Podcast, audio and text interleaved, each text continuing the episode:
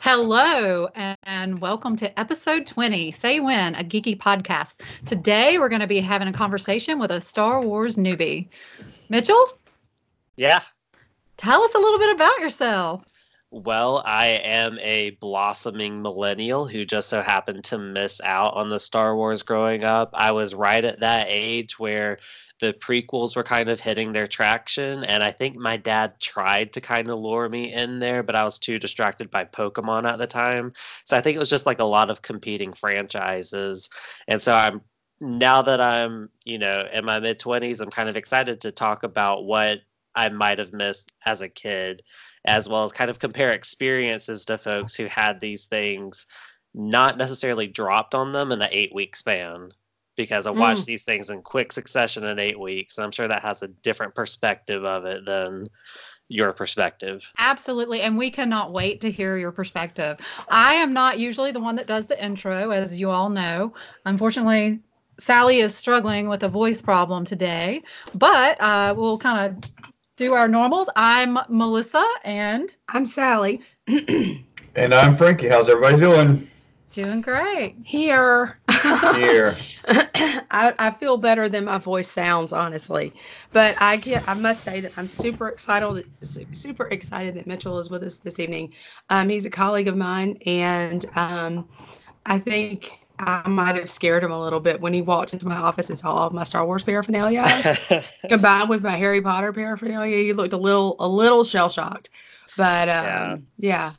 So that, Oh, I was just gonna say that's kind of just you know coming into an academic field. I'm wearing my nice business suit. This is my first job as like a young professional. Go to meet my office mate, and all of a sudden I see a bunch of pop Funko Pops, and it, that was that was kind of shell shock for me. I'm in yeah. a blazer, got a tie, and then there's just Star Wars all around me. I feel very at home there. Yeah. Um, Y'all, it's kind of funny. I had an advisee walk into my office today with his mom, no less, right? And he's transferring to the University of South Carolina, and I'm advising him on his last few classes.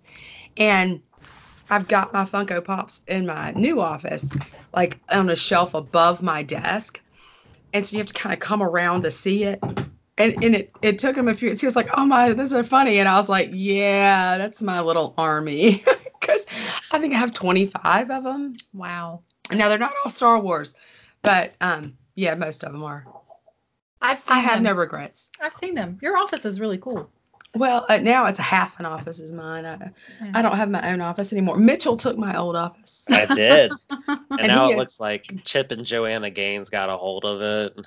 Just yeah, nice. renovated from the inside out. It, it really kind of got that rustic farm look. It bears no no resemblance to what it was when I was in there, but that's okay. It's really fabulous now. Before it was just kind of geeky.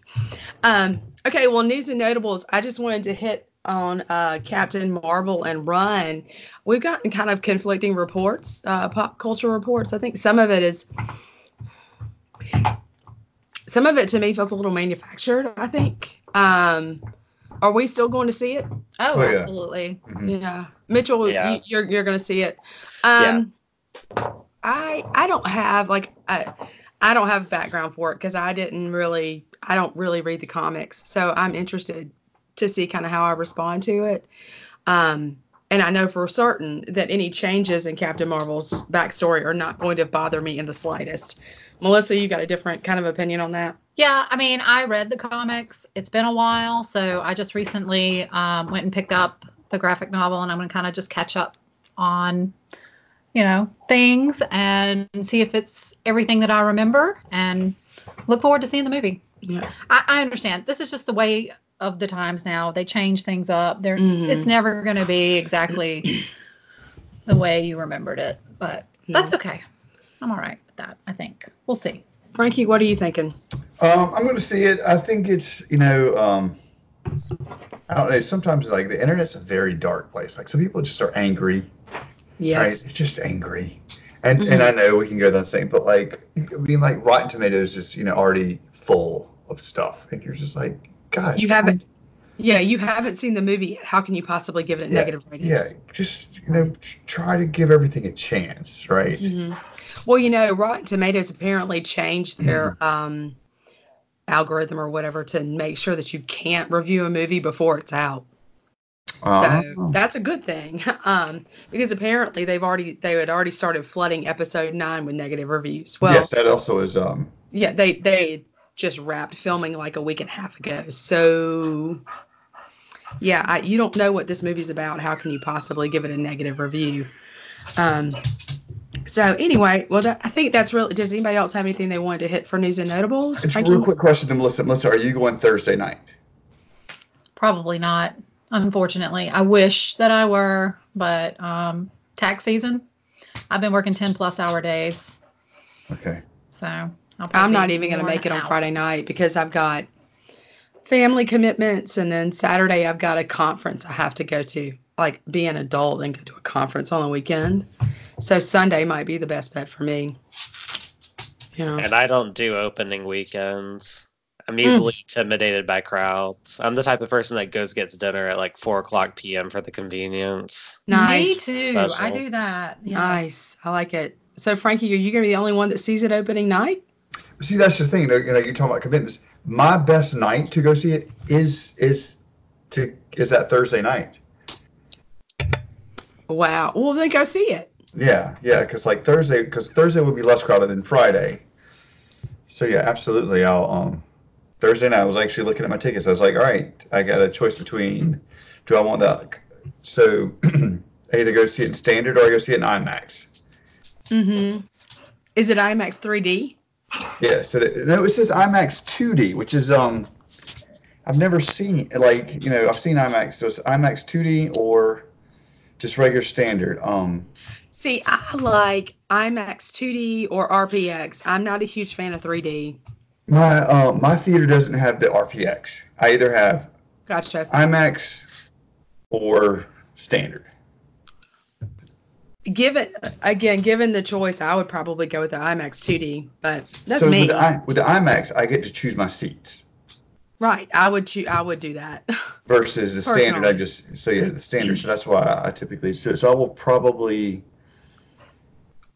do that hmm soon, like tonight. I'll probably buy the ticket, you know, tonight or tomorrow after the podcast for Thursday night. Right. Well, I mean, I'll be interested to get a at least a thumbs up or a thumbs down from you. Um, I will. I'll be interested to see how that pans out. So, anything else?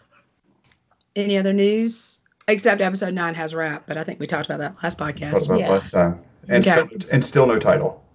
Well, I, oh my gosh, I'm pretty sure they're going to give that to us at, at Celebration. I really do. I think they're going to give it to us at Celebration, with um, because think about it, they'll have wrapped pretty much wrapped promotions for um, Endgame.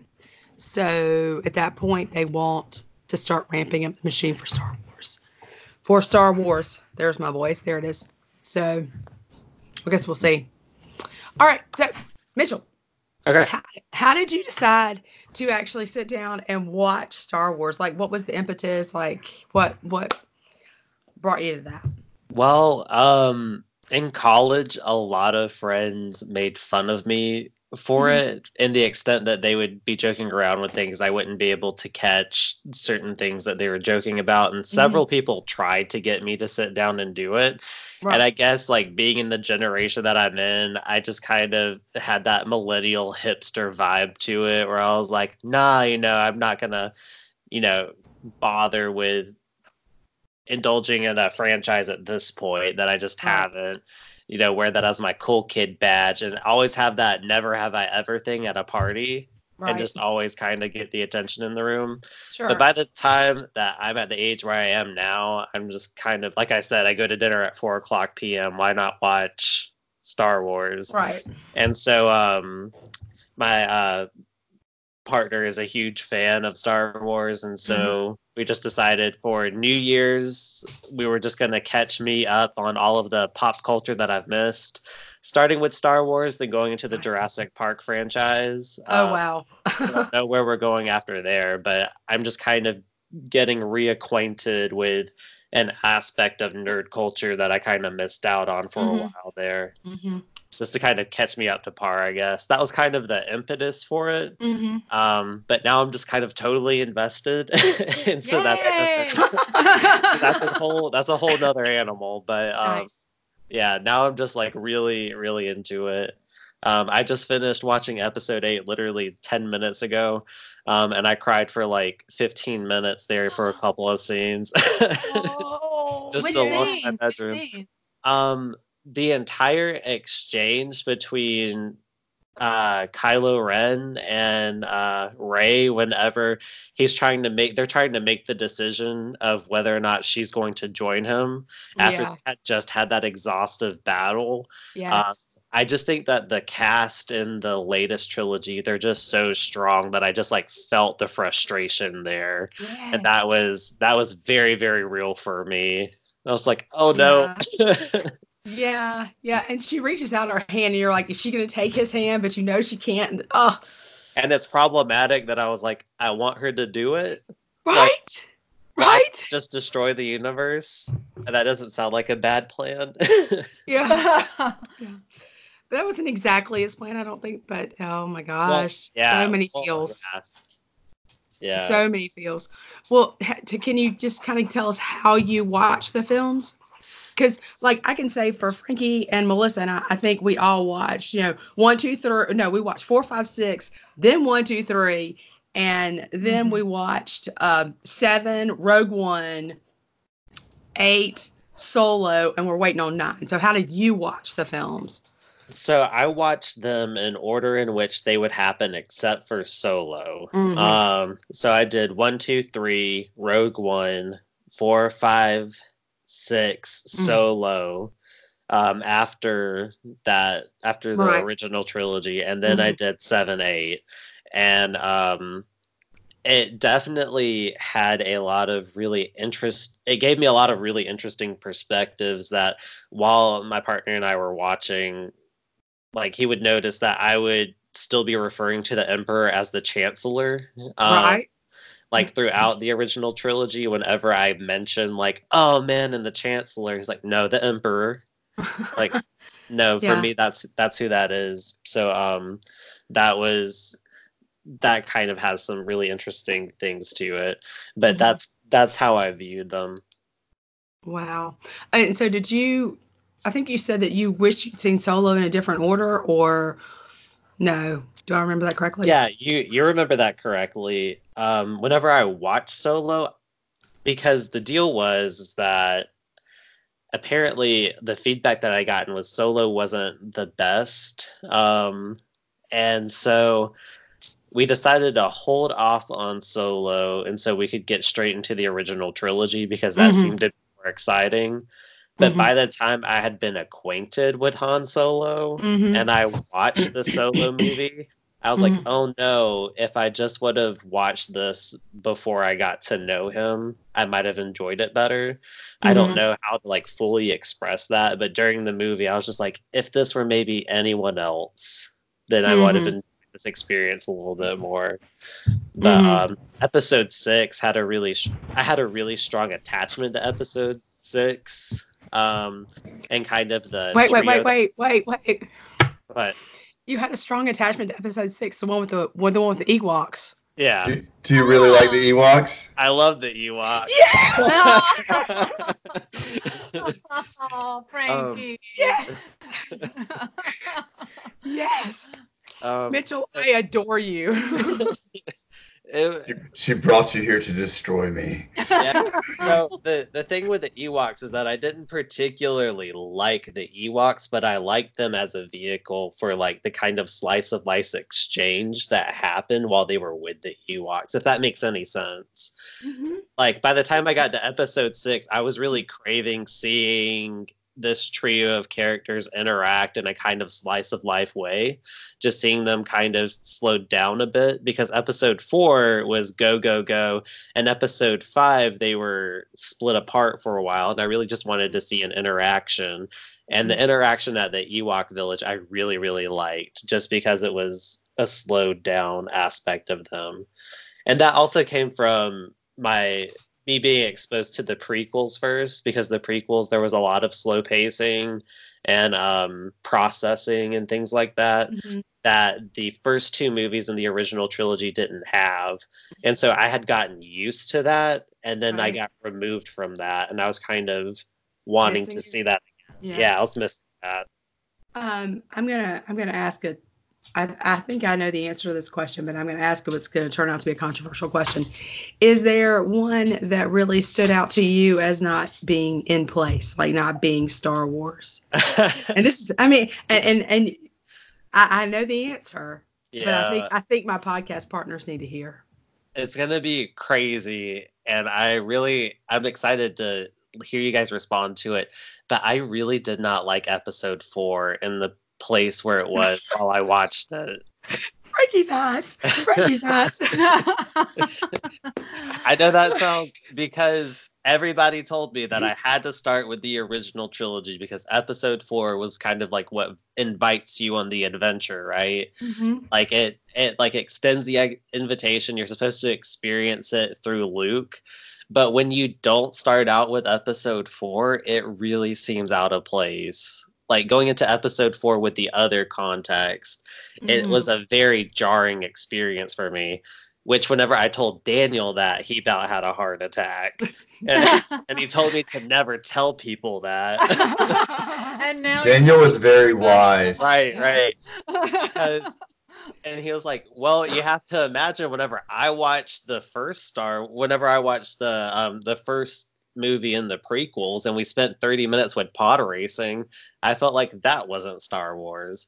And so it was we kind of had a very opposite reaction to things whenever we picked up a new trilogy if that makes sense. Well we had the same reaction for the first episode of a new trilogy. Um, it just depended on which trilogy we started out with. Yeah, um, but anyways, yeah, that was the one that kind of felt jarring for me. right. See, I mean, and and to be fair, I, I'm I'm kind of laughing at my podcast partners because just because I can, but um, to me, episode four does feel very Star Warsian, but I can see where you're coming from. Um, but for me, and I think I think I know for Frankie and I think for Melissa as well, the prequel trilogy was kind of jarring for us. And Yeah. the Phantom Menace in particular, to me, didn't feel very Star Warsian. And I think the reason it didn't was because of the lavishness of like Padme Amidala's costuming and all the water, Mhm. because I was still in that sort of desert planet Mhm. um, battle fatigue kind of thing. And, and as dressy as it got was Princess Leia in, you know, a white gown. And so, and you didn't even really have any of that in the in the last two. So for me, seeing Padme Amidala as queen and um and her double as queen, it just it it it just felt kind of jarring to me. So it's sort of an interesting juxtaposition, I think, to have um that kind of reaction to to to different movies. Um and and two is also interesting because you know you're a lot younger than we are and so we we were exposed to these movies over a long period of time as opposed to now um so we did have a few questions for you. Frankie your question was prequel related. And um and let's see. Your question was uh what did you think about the acting? Um count dooku the cg and does this just seem ridiculous? So how, can you field those? Yeah, absolutely. Um, the acting was. I'm not sure if the acting was what got me, and as much as the dialogue, I still can't process the "I hate sand" exchange. yeah, that was terrible, wasn't it? Um, Oh my god. um, it's really bad. I mean, that, that's not a good pickup line. No, it it was bad. And then um and then the one that really got me was whenever he kills whenever Anakin kills the sand people and he says, I killed not just the men, but the women and the children too. Mm-hmm. There were a lot of dialogue choices that kind of took me out of that. Um, as far as the acting, I think that sometimes they were working with what they got because there were some moments where coming with like the CG aspect, it felt like they were acting around the CG rather than using the CG as a tool for them to use while they act, if that makes sense at all. Um, so like the dialogue was built around the CG capabilities, not necessarily they were using the CG to further any type of dialogue exchange. Mhm. Um, and I get that because, well, what I was told, the CG was kind of revolutionary for its time, like what they were capable of doing. And, um, but coming as a viewer, seeing it in succession, trying to get a full story, there were moments where um, that that CG kind of downplayed anything else that was currently at stake. I think specifically of the water scene too, Mhm. where we get like there's always a bigger fish several times in a row. Mhm. Uh, Mhm. So that Fishzilla. was what? Fishzilla, like Godzilla, Fishzilla. like it's like Fishzillas. Yeah, there's several of them. And then the and then we watched the we watched the one with the extended pod racing cut.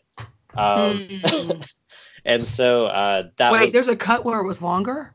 Well, it was the full pod racing scene. I don't. He said that whenever it was released theatrically, um, it wasn't as long as what it was in the version that we watched. Oh my the pod God. Oh, sweet baby Jesus.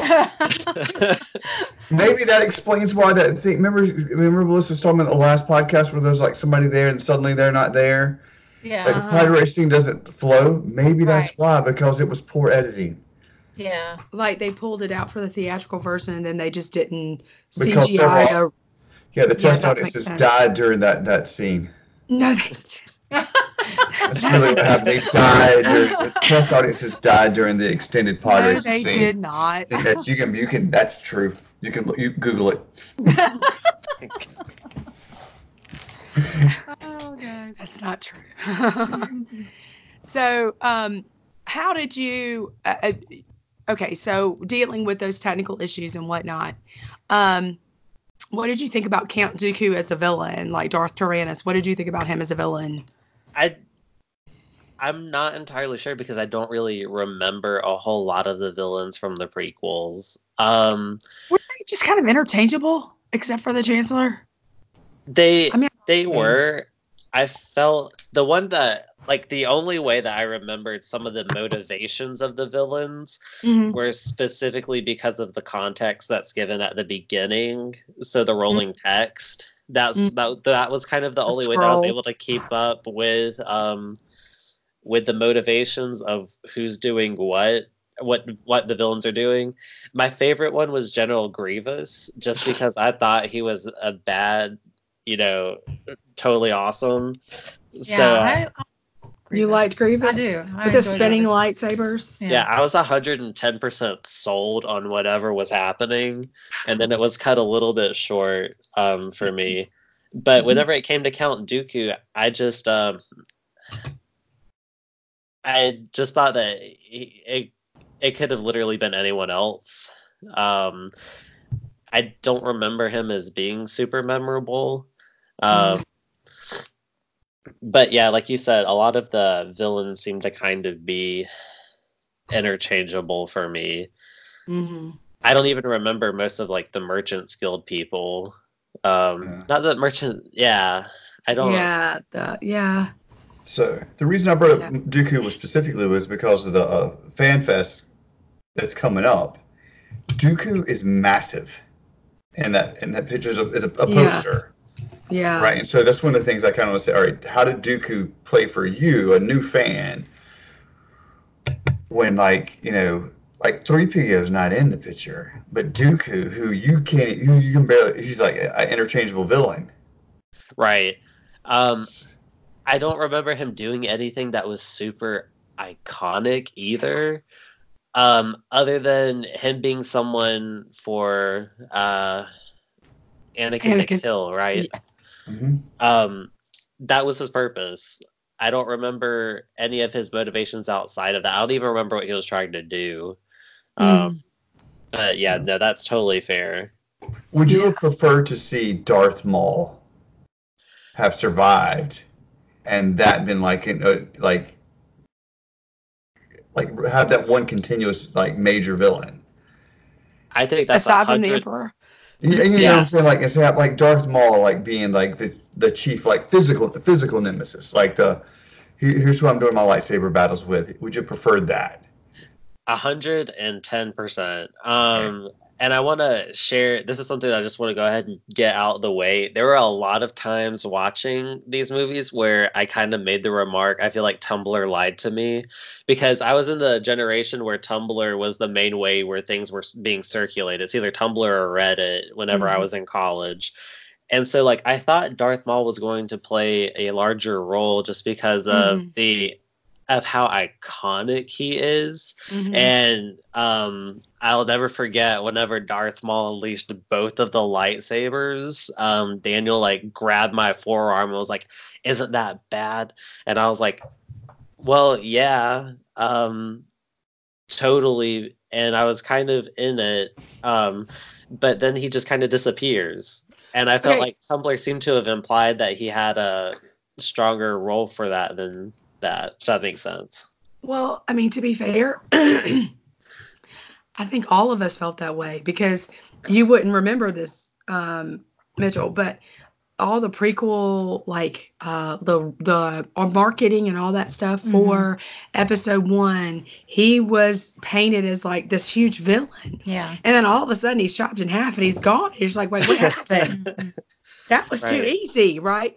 and then we find out in some ancillary materials that he doesn't actually die, but that's another story for another time. Um, but I mean, yeah, it just seemed too freaking easy, right? That he just Yeah. got like what? Why? Yeah. What? Yeah. So yeah, Tumblr might have lied to you, but but I feel like the uh the prequel marketing maybe lied to us as well a little Right, bit back in right. '99. Yeah. Um, so you're not alone.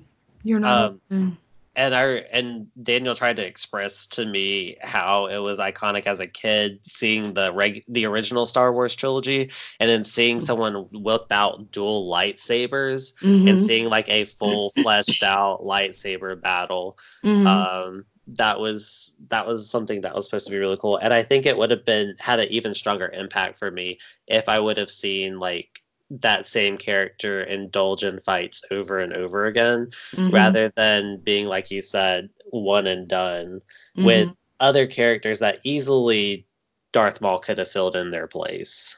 Um, Mhm. they could have easily have written him to have taken their place.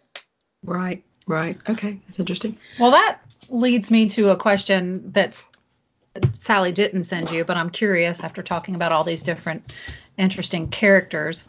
Was there any character in particular that really spoke to you or that you connected with and and why?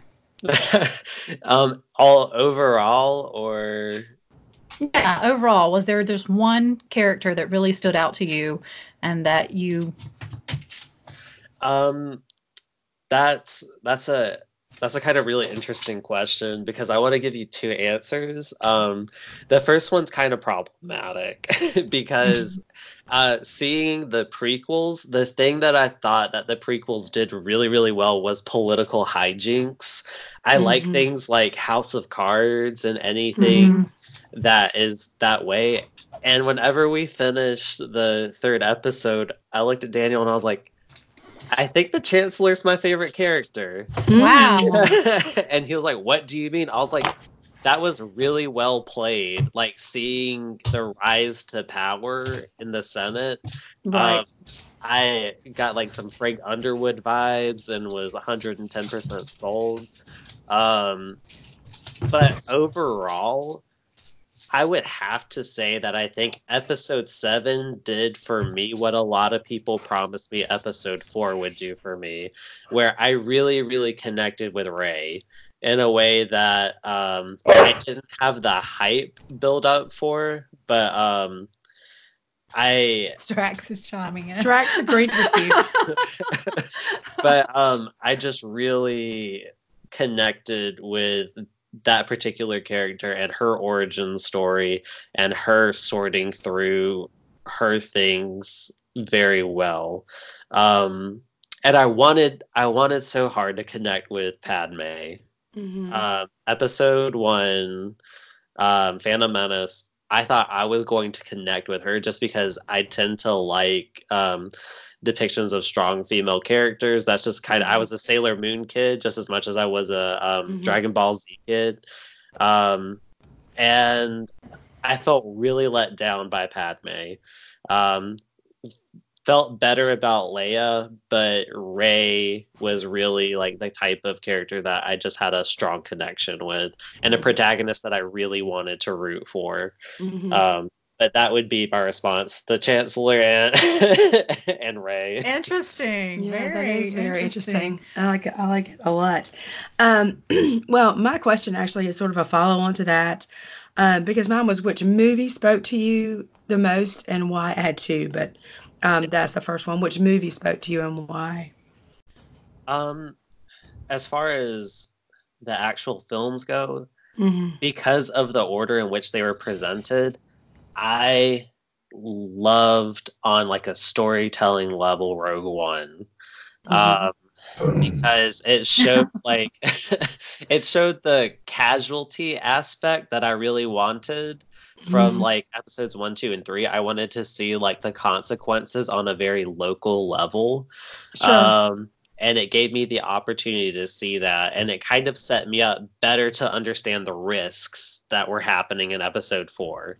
I think Right. that if I went into episode four without seeing Rogue One, it would have been even more jarring. But at least with Rogue One, I had an understanding of no, there are actual people on the ground doing these things and they're dying. Uh, Mhm. and that I from a storytelling standpoint, I really connected with Rogue One. I think that there are definitely ways that the characters could have been better developed, um, things like Mhm. that. But Mhm. as far as being a piece to the puzzle while watching them in that particular order, I think it played a very strong role. I'm Mhm. sure my opinion would have been different if I would have watched it as a type of retcon or something like that. Mhm. Uh, because Daniel was Which trying is to how ex- we watched it. Right.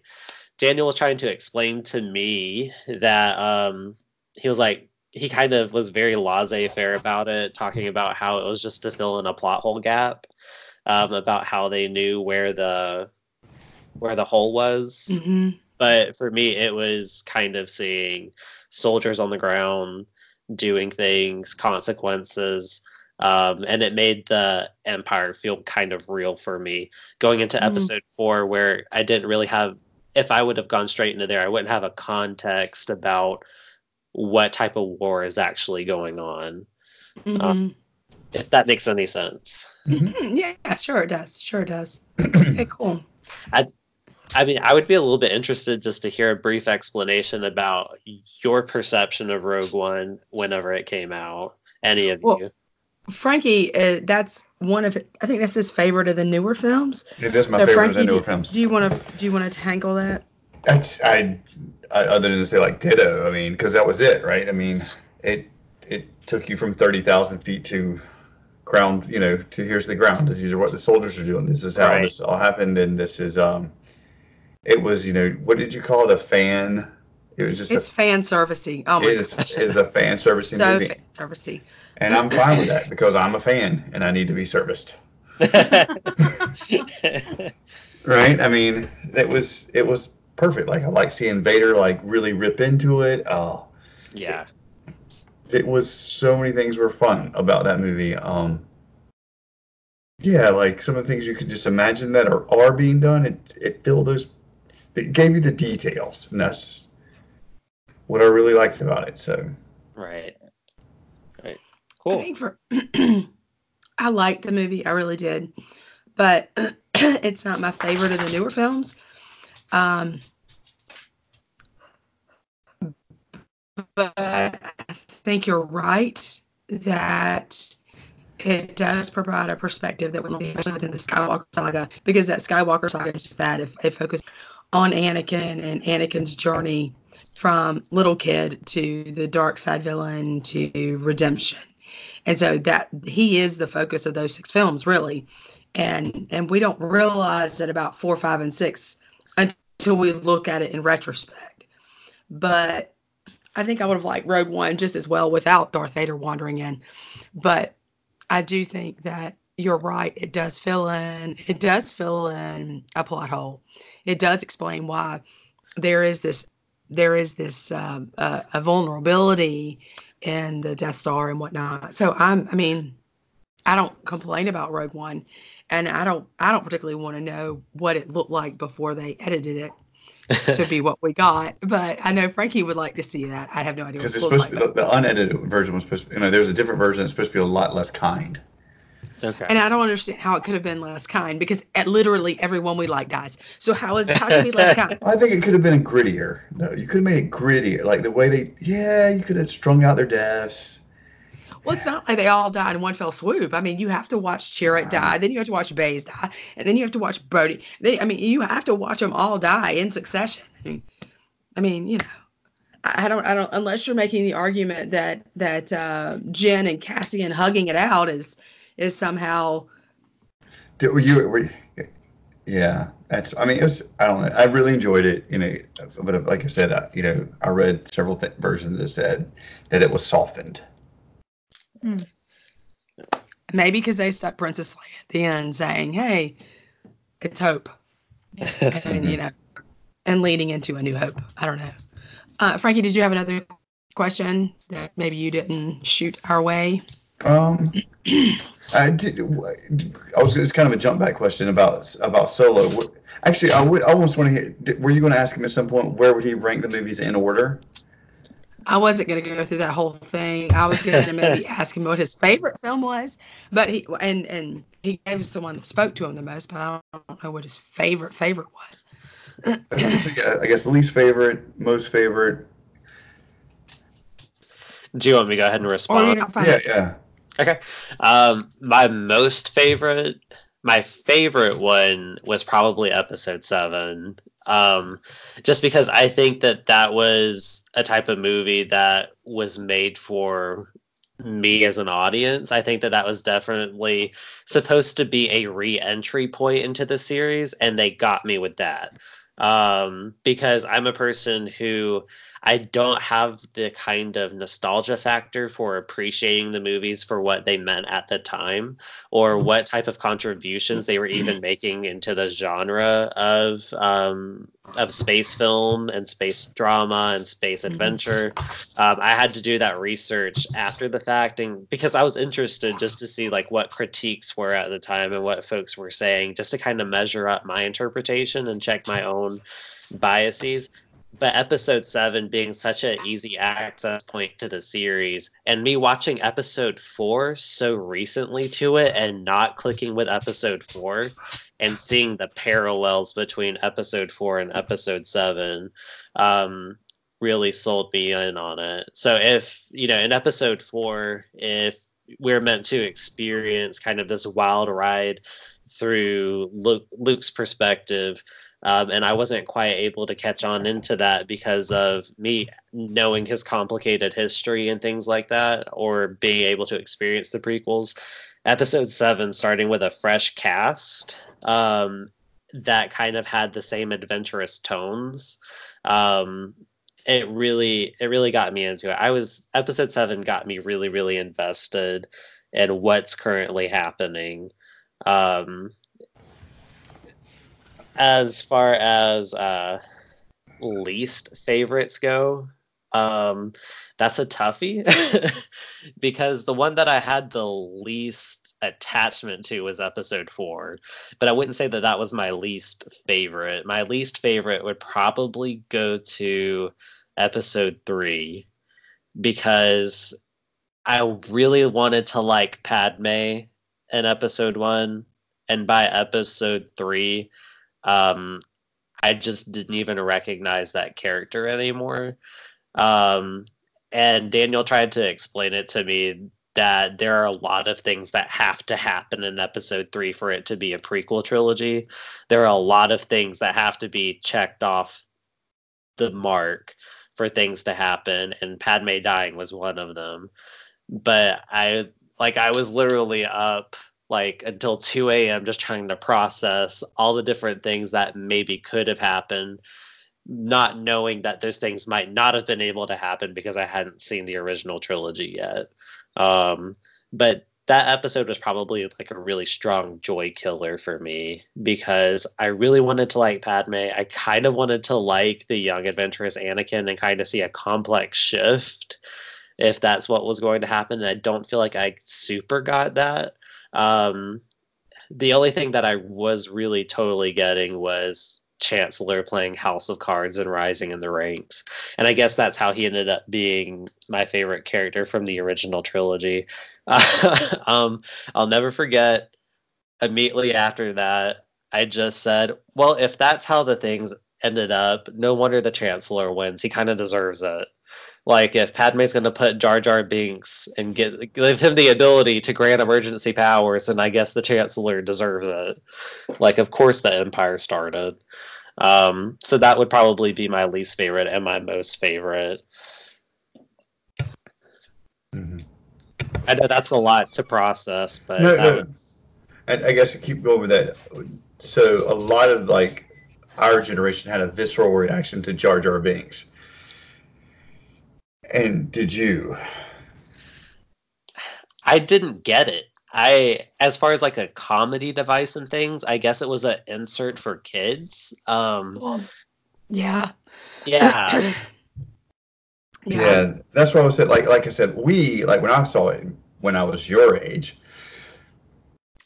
I was like, I was furious, furious about Jar Jar Binks. See, I didn't dislike him like that. I mean, I just, I mean, he wasn't my favorite character. I didn't like have a visceral reaction to him. I don't, I don't know. Yeah, like, I, I, I, just, I just didn't have that same kind of ah reaction that you're describing. I just didn't like. I found him a little annoying. Yeah, I think but, Gunny, Gunny, your, you know, your husband and I completely agreed on, you know, during a war, he's the first, you know, KI. um, I because he's a liability. He's a clear liability. I mean, he he he bumbled his way through it, right? I mean, he he got through it, um, and he managed to actually help. You know, so let's let's give him where credit where credit's due. But um, I find that I do find that interesting that episode seven is your favorite, and actually, it is my favorite as well. And I did not get a positive reaction from my two good friends here um, I think they felt like I was betraying our um, decades long friendship in my preference for uh, episode seven because it is possibly my favorite movie ever. Um, and uh, and I actually liked the Last Jedi really well, and I kind of want to get a little bit into Last Jedi because I know you said you just finished it uh, just a little bit ago, like an hour ago at this point and I didn't know if you wanted to unpack anything from it and kind of, you know, and I'll and I'll go ahead and forewarn you that Frankie's not a big fan. He doesn't he doesn't like it um, very much. Uh, um, I think he likes it slightly better than the prequels, but um, Melissa is also not a huge fan of the Last Jedi. So is that fair? I I wouldn't say. I mean, I didn't mind it damned if I faint praise. so anyway, um, you wanted to unpack some stuff about it, and I will be happy to unpack stuff about it. Um, well, I think that what I want most as perspective is I want to get an understanding of how folks who grew up with the characters Solo, Luke, and Leia, how they responded to them reprising their roles in these new films and what they did with those characters. Because I'm watching it in quick succession, right? So mm-hmm. it's like an mm-hmm. almost organic flow of story. Mm-hmm. Um, but I so I didn't have the chance to kind of build those characters outside of what I'm exposed to. So I didn't have action figures, I didn't have comics, I didn't have those things. And so I'm interested in how, you know, long-term fans responded to the way those characters are handled and the mm-hmm. character choices that are made with them if that makes sense. That's mm-hmm. the first thing that I want to unpack. Okay, Frankie, I think you should hit this first because you were the one who who like read the extended universe before they decanonized it. You were the one that probably had the most attachment to the original trilogy. Would you yeah. say that's fair, Melissa? Yeah. Yeah, You've I read a lot more knowledge about it than I. Yeah, I had yeah a lot of you know before you know George Lucas you know went and you know said this is this and this is that. So um, I was you know I was fine with like Han Solo and Chewbacca the way they were. Um, Wait, it, the way they were in episode seven? in the way they were in seven. And, and Okay, okay, I and- just was and, and, and, and fine with even Chewbacca in eight as well. Um, I, Leia, I was fine with Leia. Leia was, you know, I found Leia to be strong. I think she got stronger as she was a leader, right? Mm-hmm. You know, she, you know, she grew up, and so I, I was fine with Leia. Um, and you guys know who I'm upset about. I'm upset about Luke. Mm-hmm. That's not Luke. It's not Luke. No, it is not Luke. Yes. It's not Luke. It is not Luke. It is not Luke. It is not. Listen, every every everybody, you take your licks, you go high. No, you get better, but you no, no, no. Yeah. And Mark Hamill said it wasn't. Mark Hamill agreed with me. And then Disney came down on his butt and he changed his lip service.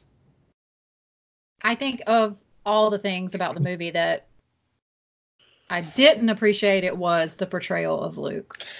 And I disagree. But Um, Mark go ahead. Mark Hamill mhm. He said it, and then we all know Disney was like, "Hey, Mark, you're the Joker voiceover actor on a canceled t- cartoon. This is now your wordage." And he's like, "Okay, I'll take my eight million dollars now." Mhm. I disagree. Melissa, go ahead. What were you going to say? No, just um, you know, as usual, me and Frankie agree.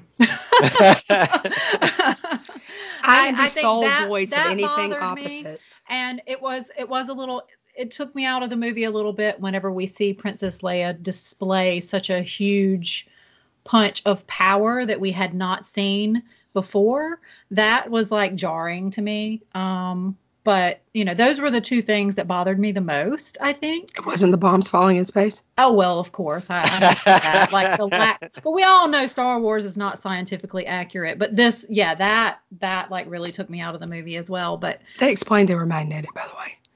Anyway, go ahead. okay well anyway um but other than that i mean i love the new characters Mhm. um Kylo Ren. I love him. i wouldn't say i love kylo ren but um, I, you know I'm, what? I don't love Kylo Ren. I love Ben Solo. I'm interested in where they're going with this character um i think like mitchell said i'm i'm really excited about seeing a strong female lead in Rey um so that's exciting but you know, no, I'm not really happy about what they did with some of my old favorites. well, Okay. um, all right, did you want to add something, Sally? Well, I was just going to kind of tackle your question. Um, to me, Han Solo and Chewie don't really change. Right. Um, they don't. They're the same as they were in the original trilogy. So apparently, 30 years hasn't really had an impact on them so much. Um, but I also view that as sort of a regression on the por- part of Han Solo. Um, I think because he, he feels like he lost his son, and he did. Um, with regards to Leia, I, it didn't bother me that she uh, demonstrated an ability to use the Force because she's had the Force. She it just manifests itself differently in her. And um, the other thing is, I read before before I watched the movie, I read Leia, Princess of Alderaan, and she actually does use the Force actively in that book, a book you wouldn't have read, right? Um, and she actively uses the Force in that book. So my understanding of Leia was that you know she's in a life-threatening situation. She can summon up this power to to use the Force if it's necessary in an active sort of way. But normally with her, it's like a low hum, and it gives her strength of character and fortitude to be able to continue on when she's just watched her entire family, her entire planet blow up. She's able to continue on and then comfort the farm boy and say, "Oh, they're there. This man that you've known for 12 hours is dead. Poor, poor boy." Um, it gives her that kind of strength that you, that you don't see in Luke, and then Luke has this more active power. And and Frankie and Melissa's points about Luke are I think are well taken. It's just that I think that Luke is acting very much within character. I think that Luke one has never failed like he had failed before with with Ben. Like in the original trilogy, he does not fail. He he he loses and in Bespin on, on in Cloud City when he loses his hand and he freaks out that his dad is Darth Vader. But even at the end of that movie, he hasn't because he's like father like he he's like waking and he's he's having this connection with Darth Vader so he's already decided at the end of that movie that that Anakin Skywalker is not in fact dead he's already decided that he's going to push to bring Anakin back and so in Return of the Jedi what does he do he returns the Jedi right he brings the Jedi back Anakin Skywalker so he hasn't failed and he fails with Ben Solo. And frankly, he doesn't know how to react. So he goes and he he does exactly what what he has done before. He goes and he tries to figure it out. And I think he got to Ahch-To um, and and got these Jedi texts at the Jedi Temple and and realizes how badly the Jedi have failed and how and this and this uh, religion that he adheres to has proven to be faulty. And so he just kind of says, he doesn't know how to respond. And so he takes himself out of the equation because he thinks that taking himself out of the equation is the answer. And to me, that that is within character for Luke Skywalker because he believes that he's the problem. So he's going to take himself out of the equation. And and I don't I don't have a problem with that. Now Frankie is to, you know, disagree with me wholly and he picks himself up and does well, I think in his own way, that was him picking himself up and dusting himself off because he's realized that he, what he has done has been a failure and that, that the Jedi religion has been a failure from his perspective. And, and he tells us why when he says, you know, Darth Sidious, um, the Jedi allowed Darth Sidious to rise and allow Darth Vader and da, da. I mean, he, he, he reads it to us chapter line and verse. So I, I don't have a problem. Like, do I enjoy the fact that the Force killed Luke? No, I don't. But I think in the end, Luke got the ending that he deserved and that he went into the Force and became one with the Force. And he was able to help contribute to redeeming his nephew, who he had unintentionally pushed even further to the dark side. That's what I think. So, uh, but I just want to quickly interject here. Luke, when we're introduced in A New Hope, has no idea that Darth Vader is his father. He yeah. is simply a guy who is standing up to evil. Luke no, that's yeah. Yeah. Yeah, Okay, he that is his core character. He is a guy okay. standing up to evil. And he thinks And in, no no no in the last Jedi, he he is not a guy. He stops being a guy standing up to evil. He retreats. Yes, he does. Because he knows that Snoke is. My mind. But he, because he knows Snoke is out there running loose with the First Order, killing kids. Actually, he knows does it. He? Does of course he, does. Of course he does. Of course he does. Stop, stop, stop. How do you know he knows that? Does he know the First Order is coming? Does he know the First Order is coming? Does he know the First Order? Yes, he knows the First Order is coming. He How does. do you know that? Because you know what can Jedi do? What can Jedi do? He cut himself off from the force. No, no, no, no, no, no, no, no, no, no, no, no, no, no, no. You don't know when he cut himself off. When did he cut himself off? So does he know Snoke is out there? Does he know Snoke is out there? You know, yes, he knows because it was always Snoke. It was always Snoke. Okay, okay, okay, okay. I have to say, I mean, he didn't know what happened to Han. So he did not know what happened to his best friend. He what happened to Han because he was cut off from the Force when he died. However, he did know that Snoke existed because he had to because of the reference. No, listen, because the thing about the reference that Leia made to to to Han Solo, it was always Snoke. It was always Snoke. So that means well, that Snoke was that was present in in in Ben Solo's life. Mm-hmm.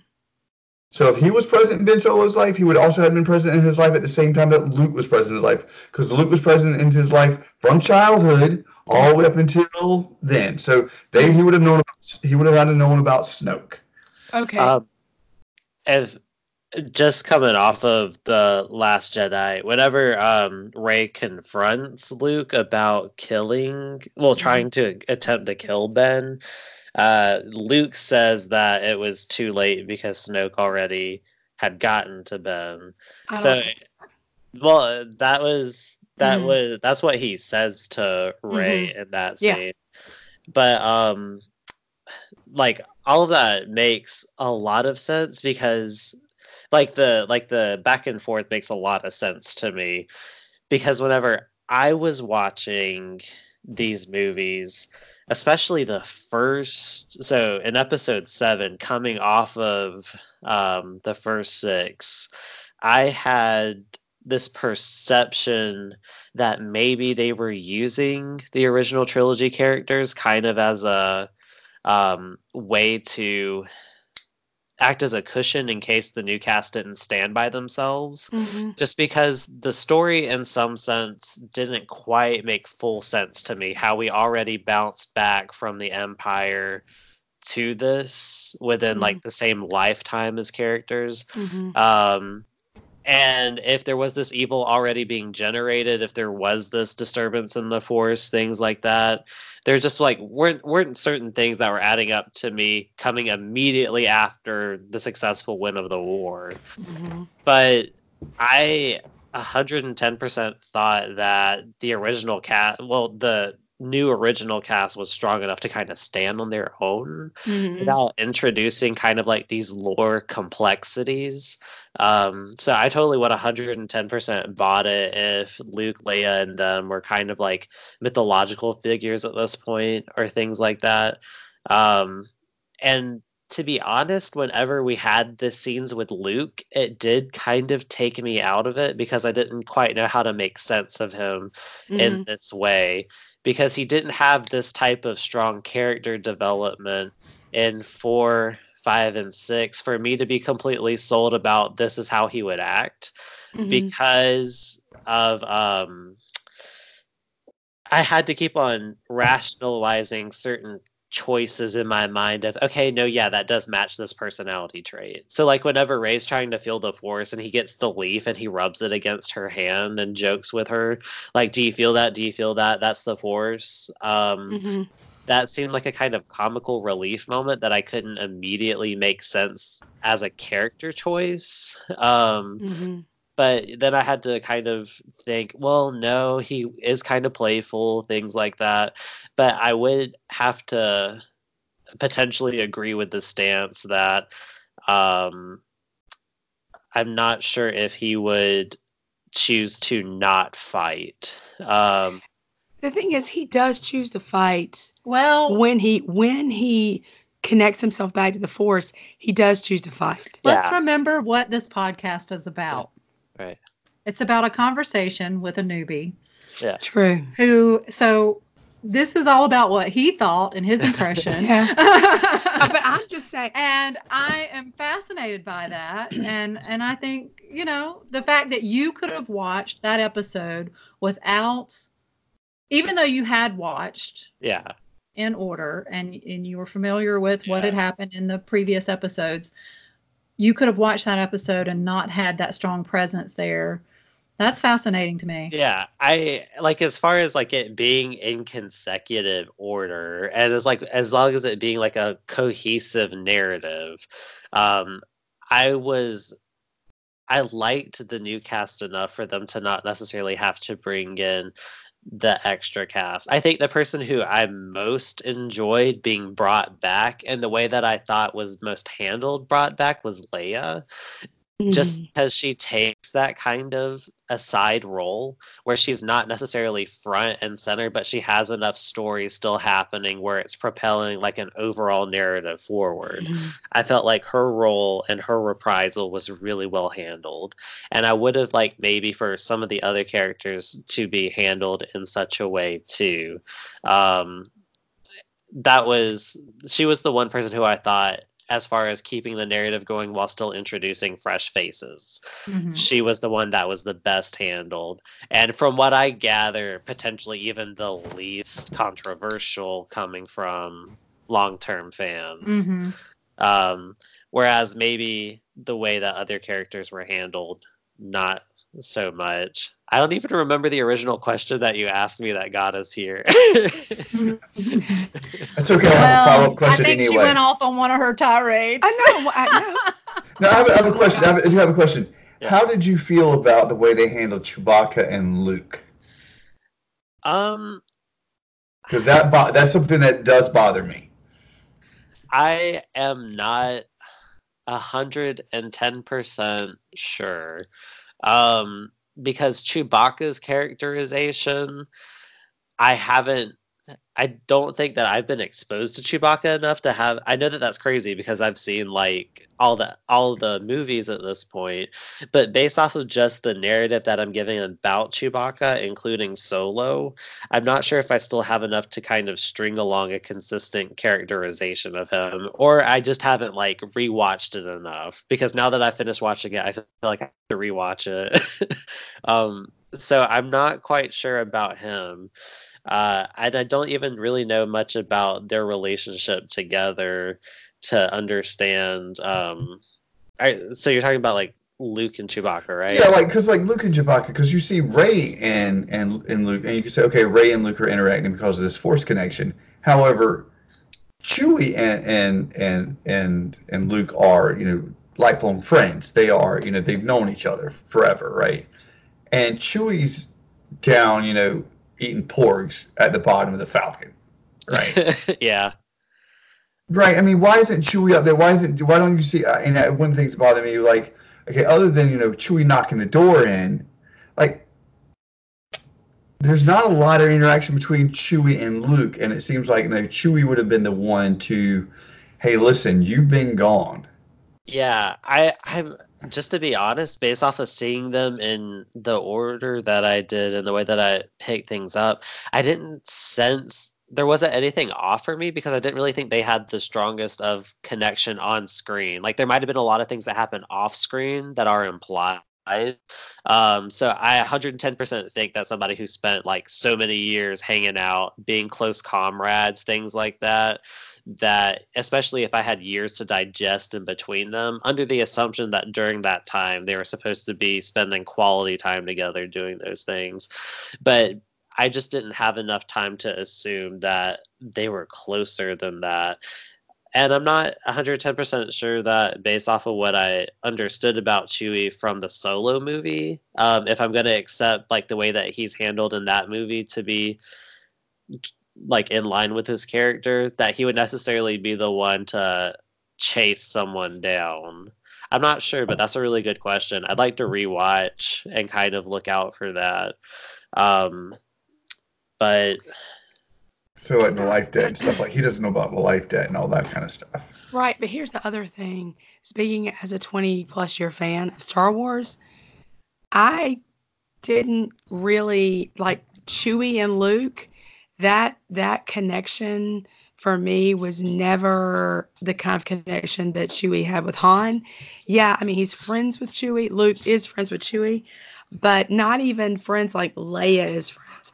What bothered me was when Chewie is going off to see Finn and it kind of walks right past Leia and Leia comes up and hugs That's Rey at the end of seven.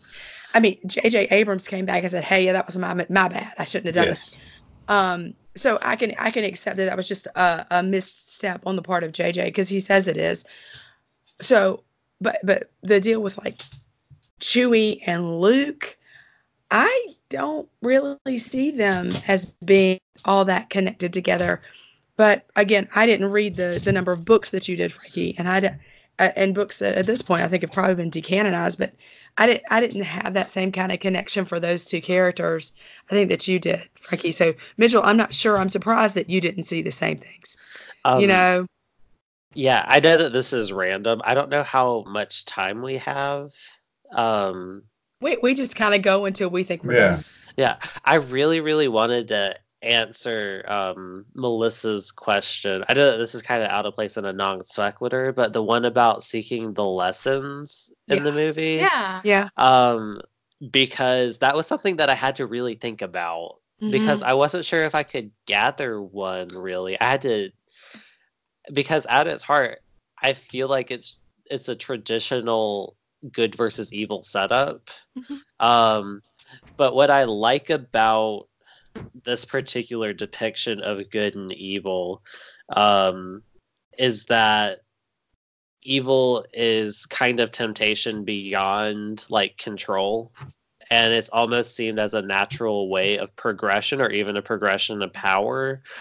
What i really appreciate about episode 8 that made a whole lot of sense to me was I love the way that the dark side is presented in episode 8 specifically. um, whenever Rey goes to touch the mirror, and it's a very physical way of seeing that the dark side can provide answers if she were to make contact with it. That was the type of depiction that I was hoping that I would see whenever um, the Chancellor promises Anakin that they could save Padme. Like it didn't really seem super tangible then um, that that was something that could be accomplished. But whenever I saw the presentation of the dark side with um, Rey touching the touching the mirror, seeing her family, things like that, that made it kind of obvious to me. But as far as like a moral goes, I'm really interested it, what types of lessons that you guys have kind of pieced together. I think that there's a lot to be said about friends overcoming things and the importance of camaraderie and um, kind of you know the classic good will always prevail there's always good still left in someone but i don't know if there was something more than that that maybe i missed because of the way that it was presented to me as a sequence of narrative and entertainment um, I, for me, Star Wars is about two, two, two very, well, they're they're interconnected. Um, one, I think Star Wars to me is about the importance of found family, like family and found family, however, whatever shape that takes. And for me, maybe even overarching is the importance of hope. There's always hope, even in the darkest. So there's always like when you when you talk about the dark and the light there's there is good in the dark right? You can't and when you look at the symbols of the force of the dark side there's light at the middle of it. When you look at the light side there's dark in the middle of it. So those two things can't exist without one another. You have to have the dark and the light together and and just turning on a light drives back the darkness. So for me star wars in in the final analysis while it's tragic at some level, mm-hmm. it's also about hope. And I refuse to believe that the end of the Skywalker saga is going to not be hopeful. so for me, that's what it's about. Melissa, do you have one? Um, well, one of the things I posted on the Say When page was one of Rose Tico's um, mm-hmm. sayings was that um, we're going to win by not fighting what we hate, but fighting for what we love.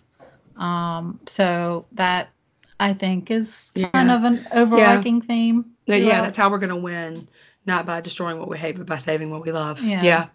Um, so there's that, and then I, just a fascination with um, um, sorry, Drax is being extremely distracting tonight. Like he's in rare form. He is a destroyer. you have no idea. he, we've had on mute so much tonight on our end because he's just been a terror tonight. But anyway, um, back to the question. Yeah. Uh, I said family and hope. Family and Hope. I love Rose, Rose Tico's line. I think Rose Tico's line yeah. is hands down the most important line in episode eight. But you know, what do I know? I'm just a fangirl. The contradiction between what happens whenever you um, obsess too much over something, um, like love. When we see Anakin and and how he just kind of goes overboard on his his emotions and his love for Padme and what that does to him and um, that sort of thing is just fascinating to me. And then the Jedi mm-hmm. Order and how they kind of warp and twist people and well that whole, whole notion of you don't need to love like that's that's monstrous right you're making you're making a, um, a sociopath if mm-hmm. you're telling people not to love uh, but that might be an overly harsh statement of of the Jedi philosophy. So anyway, sorry. But it's I think it's the thing that I find most interesting about the movie is finding a balance is kind of what is the most important thing. Which they didn't do. And that was one thing that Luke said, Oh, for many years there was balance. No, dude, there wasn't balance. There wasn't. Like you think there was balance because the lights had won, but that's not balance. but how to find it. Yeah. Um, that's the lesson. Yeah. Cool. Seek seek balance. Frankie, any insightful comment? Uh, lessons. Yeah, I mean, like I said, to me, it, it, the original started out as a good versus evil, straight up, um, and then as I got older, and um, and so you know, the political times in our time, you know, we were scared. You know, it was communist, and I very much as a child viewed the you know the empire as communist, as I've said before, and you know, and like, I mean, the uh, president actually called them an evil empire. yeah, Like So, Reagan yeah. got on television and called the Soviet Union evil empire. So Right. So yeah, that was very much my mindset as a child, good versus evil. Um, it, it is interesting to think about because it is evolving. Like we're getting, we're learning more about the force. You're right. You always would think the light is the good. Right. Um, I mean, you can't get into like like in hindsight, you know, you like the Jedi were messed up. they allowed Darth Sidious to rise. Like they're And like when Count Dooku said, "There's a Sith Lord at the head of your government," Obi Wan Kenobi says, "I don't believe you." Well, you And- probably should. And then he tells Mace and and he tells Mace and Yoda, and they were like, "Oh, we need to look into this." And um, so yeah, so like, it's it's one of the reasons I actually said, you know, because I have started rewatching the prequels again, just because of my kids, and I'm like, wow, if actually if I could redo, you know, people talk about redoing the Last Jedi, I would. You know, to me, the ones that need to be no, they do. They mess up the storyline. It, it- they do. They mess it up, and I and I and I, that's, I and I, fully will accept that as by myself. Um, I would just change some things. Um, That wasn't why I was shaking my head, by the way. but uh, but yeah, I would change things. You know, I, I've told you that, but that's that's a separate thing. I would I would like to see like a you know Star Wars verse version, like a non-canon. Call it non-canon, but I would fix a lot of things. Um, so like lessons, you know, it's going to come down to. I think the final episode is going to come down to. It's still going to go back to its original. It's still going to be good versus evil. It's still going to be. It's going to have some fan servicing because there's been enough noise from fans. And then I think you're right, though. It's because it's still a Disney company. It will end with hope. So I think it's going to, you know, it's got the right director that's going to try to do his best to satisfy three things. Um, I actually was. Um, this is also out of out of order, but um, the other day I mentioned to you this theory that some fans have that I actually proposed to Melissa and Frankie that they that they when they watch uh, Revenge of the Sith um, that they watch it through this lens. Do you think that it's possible, or could you buy the thought that uh, Sidious, the Chancellor, the Emperor, steals away the last of Padme's life force to feed into Vader to make him live? Does that make you feel better about Padme as a kid? um I want to believe because I think it would be nice. And whenever I say that, episode 8 has me sold on the idea that that's possible. Mhm. Um, so the way that um, Rey and Kylo are connected, like obviously there's aspects of the Force that kind of transcend space, Mhm. um, especially people who seem to be inherently connected. And I think that there's reason enough to believe that Anakin would be that closely connected to Padme because of the dreams that he's been having about her, seeing her in Mhm. visions, things like that but I have to agree um, that there's some things that I wish could have been done with the prequels to kind of help me better accept that that's the way that she goes, anyways. Um, Mhm. so, for example, one of the things that I could think off at the top of my head would be spending some time, a little bit more time in episode one, getting specific developments and seeing things make progress more quickly rather than spending like time on pod racing, right? Mhm. Um, Mhm. because if we would have spent episode one establishing relationships, two fully exploring relationships, and three seeing the crumbling of those relationships, then I could have more easily believed that Padme loved Anakin enough to kind of put herself out of a to make a, a move out of character, to walk off the ship, to go try to stop him, those types of things. But by the time we get to Padme in episode three, I she was my favorite character in episode one. I thought she was so cool, like doing like having doubles and like being able to infiltrate her own pal, like you know, doing all of those cool espionage things. Um, and then by episode three, she's kind of pregnant and helpless, and um, and I would like to believe that that that the way that she goes isn't something that was of her own choosing, Mhm. and um, that the things that she was doing were because of something that was compelling her beyond her own reason. Mhm. That that's something that I would really like to think about to believe it. You know, it's also worth noting she died with hope. Right? She died saying there's still good in him. Yeah. So, I mean, after he like choked her out. Right, and so So, and so that makes sense that you know she if she has hope while she's passing away she wouldn't necessarily give up out of her own volition mhm. that she'd be willing to let go but um and I don't, I don't, I, I think George Lucas has kind of shot that down, but in my, that's my head canon, right? I'm, that's what I'm to decide that that's, that's why that happened. Because I think as a mom myself, I'm like, uh-uh, no, I'm not leaving my kids. And, and, and Frankie's wife had twins and I'm pretty sure in his experience, if he had been going bad, his wife probably would not have like, she probably would have come out the car screaming at him, what the F are you doing? Get in the car. We're leaving. You know, I mean, I don't, I, I just get that feeling. I don't, I don't know. I There's- just, There's no force strong enough in the galaxy to stop a pregnant woman. That's all I'm going to say. I don't care if Vader and Insidious together. No chance. pregnant woman's got it, huh? Pregnant woman's got it. She's like, yeah, break. I got your lightsabers.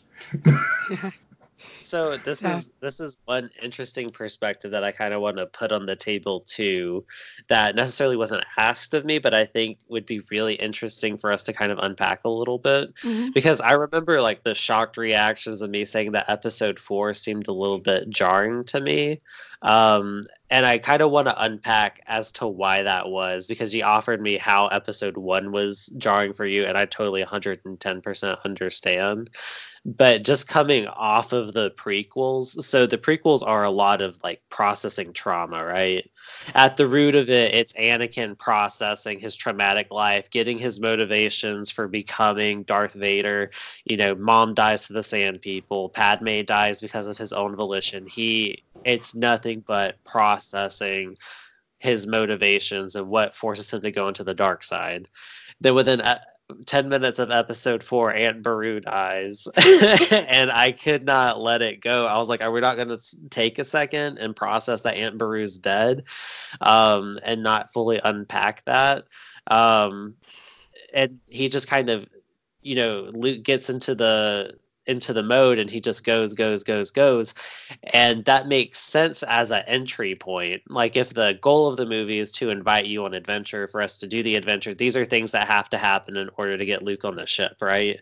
So in Mhm. order for him to take off for all those things that's what has to happen.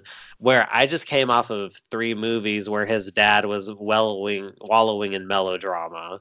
And so going through three movies of nothing but processing you know the trauma is central to this character development to see characters very easily shrug off trauma because Mhm. trauma isn't the goal of the movie trauma isn't what's central to the movie pressing forward and it's not central to the characters accomplishing their goals this time Mhm. uh, that was what was really jarring to me and i actually had to do to kind of get my head centered i had to do research on the critiques that were happening for episode four at the time.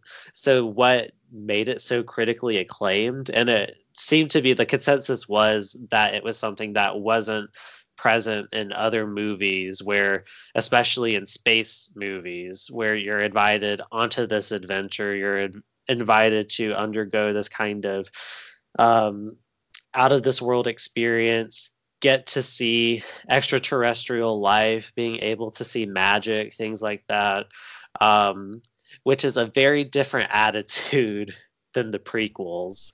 Um, mm-hmm.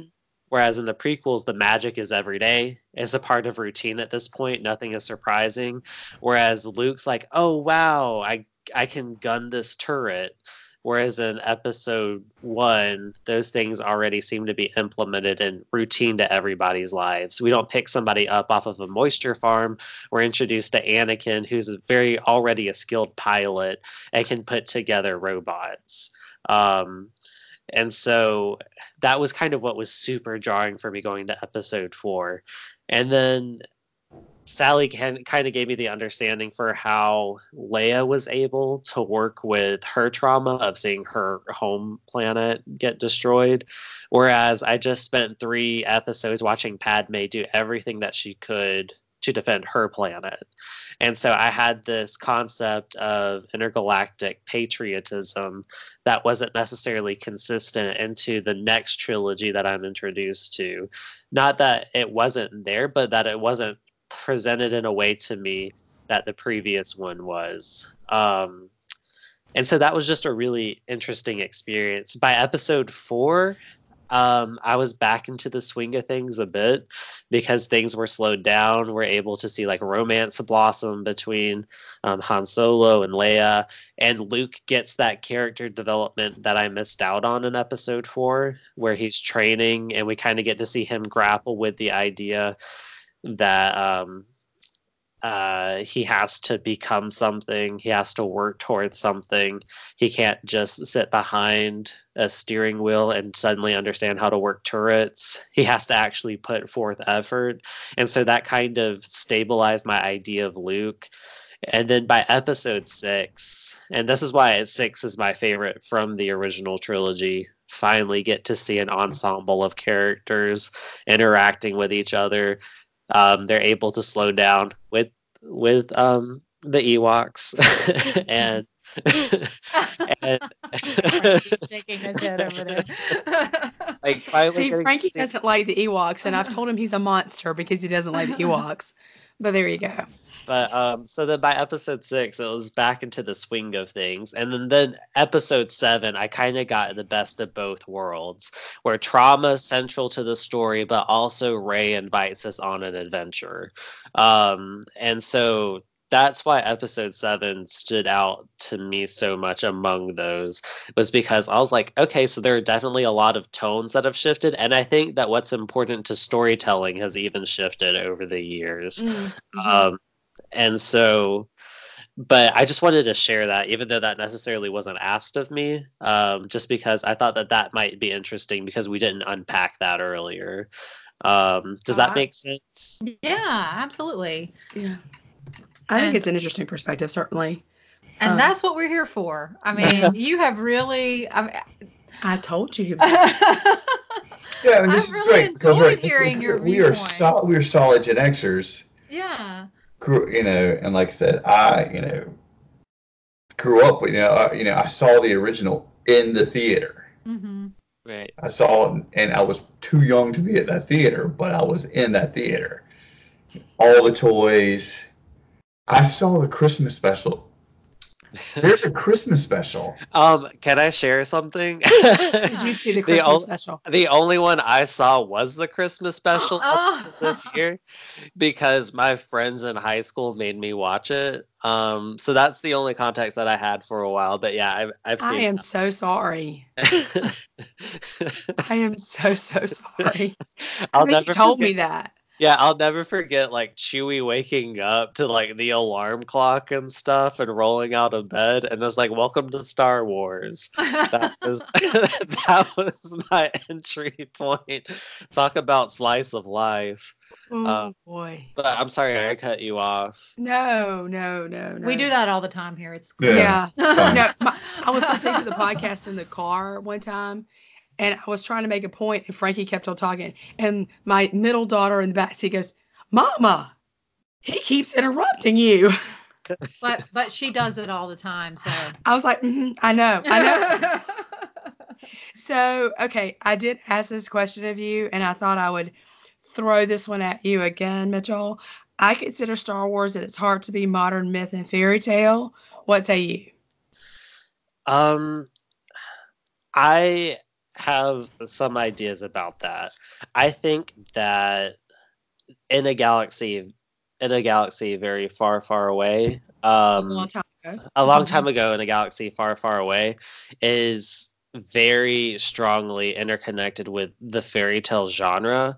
I'm currently playing through the Dragon Quest games. I don't know if any of y'all play games, but they also I kind of do. yeah. Okay so um i just i'm playing through all of them this year just because i have a bucket list and so an episode so dragon quest 4 each of the chapters is called the chapters of the chosen and it's supposed to be fairy tale themed and each chapter starts with in a kingdom far far away. Um and so that's just so inherent to the genre and i'm a writing studies person that's what i do um, and so that's just kind of like writing studies lingo that I think that it makes sense for me to see that and think that what's being performed is the fairy tale genre. There are a lot of characteristics that I would align with it. I think the latest trilogy has the most evident of there being like this kind of fairy tale setting. Um, I think that that's the case. I would say the original trilogy, based off of my experiences, I got more of a Western genre type of feel to it. Mhm. Um, and the prequels, I don't even really know. um, Yeah. because there I were think several we're right there with you. because there were several times where I was watching the prequels and I was like, is this the OC or Dawson's Creek? Especially like the points where um, Padme and Anakin are alone interacting with each other. Yeah. Um, it felt very melodrama soap opera y, where even the motivations of their romance didn't quite make sense to me. Mhm. Which is which again is why the political hijinks was my favorite part of it, um, because that made a whole lot more sense to me. But this current set of the Warrior's Quest that Rey is doing makes a lot of sense to me as a fairy tale. Um, I'm not sure what type of fairy tale quite yet, but I do feel like Rey is on a warrior's quest in a way that um, her predecessors were not. Um, I, if that makes sense. So I'm more easily buying into the fairy tale genre with this current set than I might have with other ones. Well, I see a lot of when I say uh, fairy tale, yes, absolutely. Uh, especially episode seven, you see the the enchanted forest, you see um, Kylo Ren looking like a prince, and all of this, and that that's J.J. Abrams saying it. Um, and then you get, to me, it's very reminiscent of Beauty and the Beast. Um, and the other thing that I kind of see when I say myth, see kind of Hades and Persephone um, with you know Rey descending into the dark and all of that stuff. So that's kind of where I'm coming from, and I think um, and uh, these two don't don't always see eye to eye with me. Well, ever, but um, Not true. but um, but I also see that um, like especially within the Reylo fandom because it's it's a pretty loud and diverse fandom. Uh, there's a lot of discussion about about Rey and Kylo Ren as as sort of personifications of of Hades and Persephone or that myth and uh, Beauty and the Beast, and even in the Last Jedi, you know, Rey is shipping herself to to him, a la Snow White, in a coffin, right? Yeah. holding the lightsaber, like, um, and it also harkens back to Ad, uh, Padme in her coffin, where she's holding the the charm that that Anakin had given her, and and I also see parallels between uh, the so-called Anidala, Anakin Padme, and and uh, and and Rey and Kylo. I feel like they are reversing um, Amidala, like like Rey and Kylo are fixing the issues of of Anakin and, and Padme, but you know, there's plenty of that stuff online, and, and, you probably don't want to try to unpack that right now because I just threw it at you. But um, like, I see it. Like, I can't, I can't look at it and not see it. Like, yeah, it, it's just to me, it's this neon flashing sign. This is where they're going, and yet we know some very smart people um, who, you know, Frankie, you you bring him up a lot, Paul. He just doesn't see it. He's like, no, uh, that'd be really cool if they were actually doing that. And I'm like, dude, how do you not see that they're doing that? You know. So, so for me, I really feel like like the people in the masks in Star Wars are the people that you know they're going to redeem. Right? If you're a main character and you're wearing a mask at the beginning, they're going to take that mask off and you are going to see the real person underneath and generally you're going to redeem that bad guy. But I could be wrong. J.J. Abrams could be headed for a completely nihilistic ending. I just, to me, that would be totally against the hope narrative that I see in Star Wars as a whole. Um, I know this is kind of taking your question and turning it on its head a bit, but with the idea of myth, I think that I agree that I see um, like some trademarks of of myths so like a lot of archetypes that are kind of repeated throughout. I now that you bring it up like the persephone things like that that makes sense to me. Um and i think that that kind of is what even like those ideas of mythical beings made the original trilogy seem kind of isolated for me because Luke Skywalker in my mind is the type of character who I would want to be a legend. And mm-hmm. he is, right? He's kind of ingrained as a legend. There's even a map to find him. He mm-hmm. is a mm-hmm. mythological being to go seek out and to find. There's a treasure map to Luke, mm-hmm. which even he is the MacGuffin. Yeah, so even even on a on that level, I think that it would have what I was kind of anticipating was him making a more of a mythological kind of overbearing in the new in the new trilogy. So when by the time that I got there, I felt like you know what Luke did. It's really hard to come up off of that. So like fully redeeming your father, watching him die, saving you know folks from the empire. I felt like that was kind of a historical moment, and the way that it was handled in the original trilogy, moving from that narrative to this present one, I thought that that's the way that that was going to be handled, but rather it kind of seemed as if, and a lot of the characters seemed to act as if the empire never really died like that mm-hmm. entity never actually went because we're immediately picking up with a new one with an evil that's been present since ben was born right and mm-hmm. so um i think it would have been because he's such a mythological character I can totally even understand now why people are kind of stigmatized or shat like uh not shattered but separated on how he's handled mm-hmm. because he is such an iconic hero yeah. i didn't necessarily like him as a character and i know that that's controversial but i loved him as a hero and having a hero story mm-hmm. um well it's an essential hero's journey right yeah yeah and so um so like the idea of even myths within kind of the the uh, core series makes sense which kind of brings me to one more thing um, that i know wasn't asked of me but i kind of want to bring up is that i still am not completely sure as a new entry person the status of the force as a religion or uh, because it's it's it's confusing for me and i'm going to tell you why it's confusing for me because the jedi was a full order mm-hmm. up until so like Luke 16 and the last Jedi is supposed to be dead, right?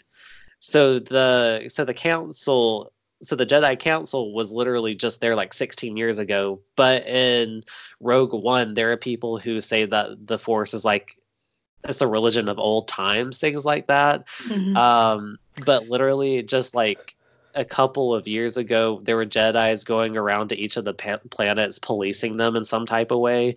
They were literally on the ground going about doing things. And so I'm I'm still unsure how to handle because it's almost super jarring where in the prequels it's a very integral religion where we spend most of our time examining the force as a religion. There's not a lot of Mhm. people who are naysayers against that. I Uh, think Um, you're not alone in that feeling. Well, let me say this too.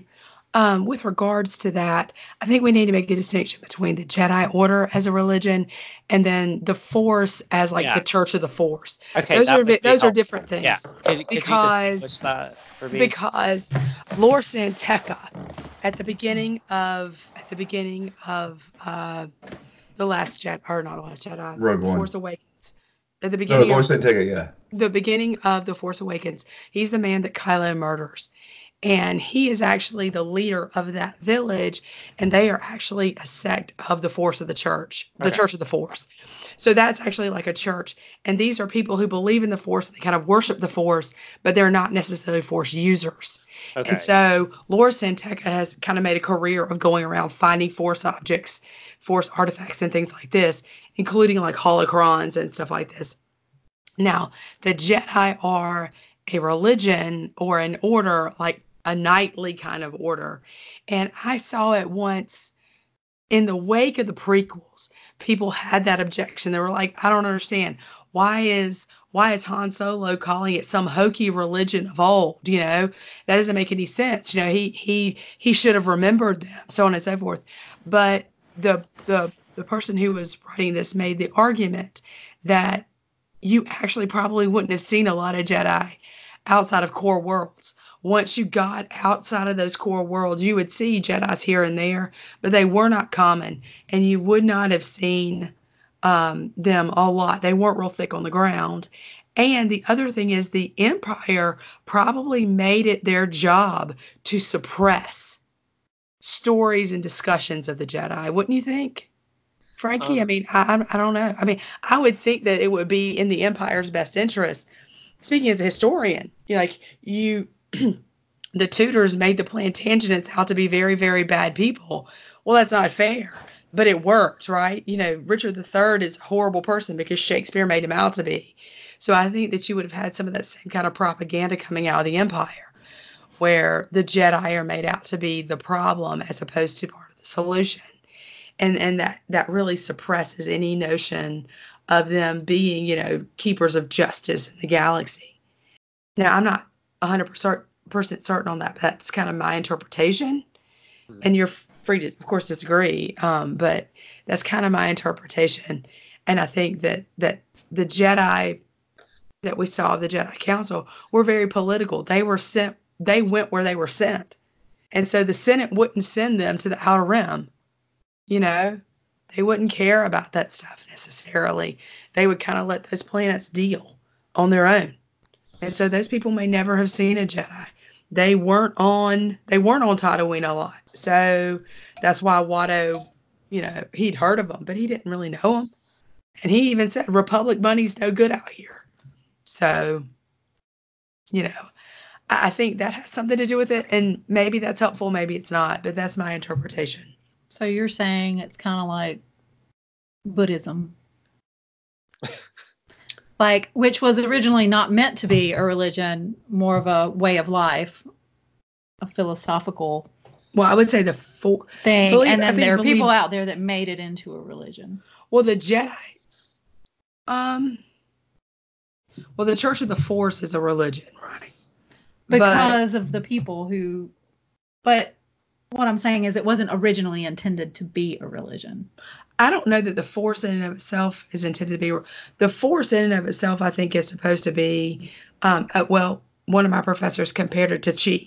This concept of all living things have a chi, have a life force, and and it's everywhere and it's everything and it's connected to everyone and so that has nothing to do with that has nothing to do with necessarily religion just So so the um the Jedi were like the Templar Knights, and maybe similar i'm not saying i'm i mean uh, maybe i'm wrong but yeah i, I kind of think you could make a loose connection although it is heavily steeped in buddhism by the way the eastern religions play a huge role in in star wars Yeah. Um, now I agree with you. I agree with you. That's one of the points I brought up a, long time ago about the whole fact, like, know, a whole religion. Because you're right, it's not a generation. It's not a generation. It's it's not 20 years. I think it's deliberate suppression too. Like on the Empire, I think it was in their interest to deliberately suppress any good memories of the Jedi. Don't you think? Yeah, but it just seems like because the the galaxy's so big, right? It's not like you could just like you know monitor CNN? You can't be. There's too many. There's too many like little pockets of worlds. There's too many hundreds of trillions of gazillions of people. Of, True, and the Jedi might not have made it there. but like the force would be in everybody. Right, but that doesn't mean that people worshipped it or the beings of the Well, the force is the in same way. everybody. Right. So that's what I'm saying. Like the force wouldn't. The force. The force wouldn't need to It be doesn't need a religion. Yeah. Right. The It doesn't need a religion. to manifest itself. Right, but what I'm saying is that the jet because the because the universe because the galaxy is so big, the Jedi didn't necessarily make it that far out. They would have stayed, and the, and by the time we meet them in the prequels, they are going where they're sent by the Senate. They are very much a political body, are they not? Yes, they're they're a political body, and and like I agree. So- like I, um, Han calls it a hokey religion, so Han has heard of it because he's been to Right, but he doesn't really believe it. right. Um, so, but like the histories would have included, like the clones would have would have included, like there would have been some kind of history of that. You think that the, the Jedi getting hunted and killed You and can- wiped out? You can they can suppress a lot. The Empire suppressed a lot. But I'm I saying it wasn't, there was no C- you know, there was no CNN, there was no galactic CNN. Yeah, but and, and all the making it, you know, if you spoke out, it's not unlike Hitler. If you spoke out, you disappeared. I, I don't know, Mitchell. Are we answering your question? I don't know. Yeah, uh, kind of. Because And I agree, with, you. I agree with you. Like if, if it were this widespread religion, like if this force is this true and you know just true thing that lives through throughout all of us, you know, like were the Jedi ever were they missionaries? Were they just were they solely was there, was their sole purpose? By the like, time they we was- meet them, they're they're they're peacekeepers. There's They're not they're But- not going out to to spread their religion. They're just How are, they, how are they recruiting all those younglings? well, they're kidnapping them. Right. So there has to be people out there, you know, actively kidnapping. There Well, have on a related note, fellow missionaries. on a related note, the Jedi Order was actually registered in Texas in 2015 as a recognized religion. It's also Oh. recognized in the UK. That's awesome. Yeah, enough people selected it on the census as a write-in one year as a joke. They had to put it on the census the next year as a religion. So people now just say they're Jedi. Oh, As their that's religion. awesome. Yeah, I think it's amazing. I want to live in the Oh. UK just to say I'm a Jedi. I would. s- I think I could switch to Jedi. but but yeah that was that was just one more thing that was kind of hard for me to put together and i i do have to go in about 10 minutes but Yeah, uh, no, we probably need to stop. We're Yeah. all, we're pushing two hours. We're getting close. Yeah. but this is this is the last thing this is just a really fun thing and so it could be the thing that we end on after watching the prequels and going into the original trilogy every time i saw boba fett is all that i could imagine is the trauma he goes through every time he sees a dead clone and sees his dad's face i was like i was just like what type of horror does he live every single day where every dead clone on the ground is your dad Oh, Um, and you, right? And, and- you. yeah. and you. And Oh. so I've um, never thought of that. That's awesome. because um, you don't Frankie's know that they're big clones. fan. Yeah, you don't know that they're clones in the original trilogy. Do we? Do we know that there's, or at least Well, You don't know that's- Boba Fett's a clone. The stormtroopers are not clones in the original trilogy. Okay, They're just stormtroopers. okay, Um, but yeah. So, but just carrying that perspective in, um, Daniel was just like, "What type of nightmare do you think is happening in these movies?" that's but that was that was just a fun little thing um, that I carried over. yeah. but- Anyways, Wow. so I never thought about that. I didn't. I didn't. Wow, this has been fun. Yeah. Okay. I don't, Yeah, I don't know. Have, have have we helped you unpack anything, Mitchell, or no? You've helped You us. guys- You have you've helped me put into context why people on the internet talk a lot about this because it's, because it's very there's there's a lot to kind of sort through and it has such a strong history that I wasn't aware of um in the sense that like you see it but you don't necessarily get to take part in the discourse and so entering the discourse that revolves around Star Wars, I know that sounds super academic, but that's my writing studies coming out. Like it it's super evolving where like, you know, y'all are very acquainted with particular names, mythologies, ideas, contexts, things that I'm not. And so me just thinking that I just saw eight nine movies in quick succession that um, were purely entertainment in some portions and not um and then getting kind of invested. It was really helpful coming into that discourse, getting that context, and kind of seeing how complex these things are, and also how controversial my opinions are. Um, Getting to see that passion firsthand. Yeah. Hey, I'm loving his opinions. I think it's awesome. Yeah. I don't think it's I don't mind your opinions. I think Okay, your opinions are very interesting and we are excited to have you on the show. all right, I appreciate it. Yeah, I'm excited, and I'll I'll talk to you tomorrow at work because I can't wait to to talk more about some of this other stuff. Absolutely, sounds cool. Maybe. All right. Well, If she um, has a voice. yeah, and I just may have to show a video tomorrow to my students. Say sorry, y'all, I can't talk. Um, but uh, thank everyone for tuning in. Melissa, can you do the outro because I can't do the outro? I can try. I am spoiled by Sally because she does this all the time. But um, we are Say When, a geeky pon- podcast, and you can find me at Paxi Babe on all the social medias, pretty much for the most part. Um, Sally at Palmetto Blue, and Frankie, where can we find you? I'm at GooneyFat on Instagram and Twitter. Mitchell, would you like for people to be able to find you, or do you want to remain anonymous? You can do either. Well, by chance, I'm just completely off the radar, doing a social media cleanse except for Facebook, so I'm Okay. nowhere. I hear that. That's probably not a bad idea. Okay, I always end by saying, "May the force be with you." And I always end by saying truth and justice. And I say always carry a towel. Bye, and I y'all. say I'm gonna go get a meal. oh yeah, good idea. Enjoy. Bon appetit. All right. Bye. Good night. Bye. Good night.